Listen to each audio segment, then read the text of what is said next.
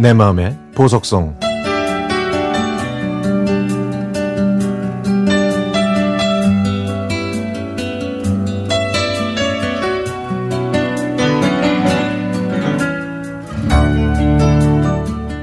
저는 이번 추석에 시부모님과 남편 앞에서 앞으로는 맏며느리가 아닌 맏딸로 살기 위해서 맏며느리 사표를 냈습니다.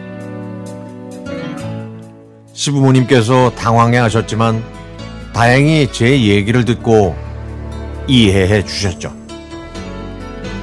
신혼 때부터 시부모님과 함께 살면서 시누이와 시동생을 결혼시키고 세 아이 키우면서 효부 며느리가 되려고 했지만 1년에 8번이나 되는 제사를 지냈고 집안 대소사를 모두 챙기는 일은 쉽지 않았습니다.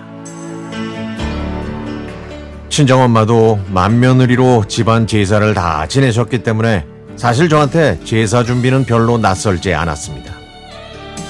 그런데 사람 마음이 간사해서 동서들이 생기니까 이젠 저도 조금 편해질 수 있겠다 싶었습니다.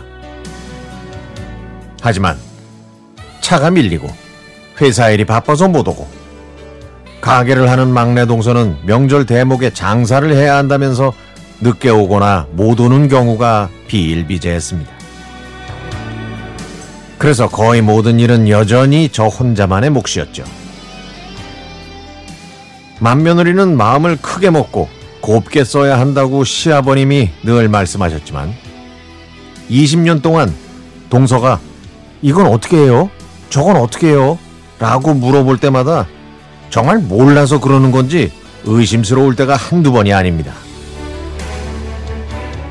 또 바빠서 못 온다고 하면 서운하고 오면 손님 같은 느낌이 드니까 저도 제 마음조차 알 수가 없었죠. 그래서 명절만 되면 가슴이 답답하고 숨을 잘 못 쉬었는데 20년이 지나니 이건 제가 거역할 수 없는 일이라는 걸 깨닫게 됐습니다. 제가 속상해한다고 바꿀 수 있는 게 아니라는 생각이 들어서 인정했더니 그제서야 제 마음이 편해지더라고요. 제가 맏며느리 사표를 던진 이유는 단 하나입니다. 혼자서 쓸쓸히 추석을 보내셔야 하는 친정엄마 때문입니다. 다정하셨던 아빠가 갑자기 돌아가신 충격으로 우울하게 지내시다가 이제 겨우 일상생활로 돌아오려고 하는데 동생들마저 코로나와 회사 일 때문에 찾아뵙지 못한다고 하니까 예민한 엄마가 걱정됐거든요.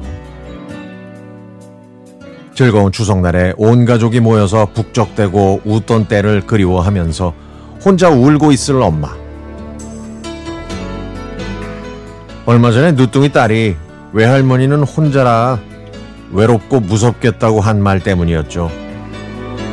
그래서 저 말고도 다른 며느리가 있고 항상 북적대는 대가족의 일원이 되는 대신 혼자 계신 엄마 곁에 있어주기로 마음먹고 맏며느리 사표를 던진 겁니다. 감사하게도 저를 이해해 주신 시부모님 덕분에 이번 추석에는 엄마와 함께 100년 만에 가장 밝은 보름달을 보면서 소원을 빌었습니다.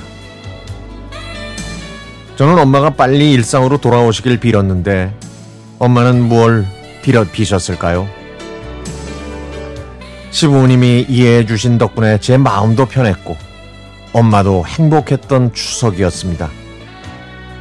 그리고 시부모님은 시대에 맞춰서 앞으로는 제사도 좀 줄이고 음식도 줄이겠다고 하셨죠.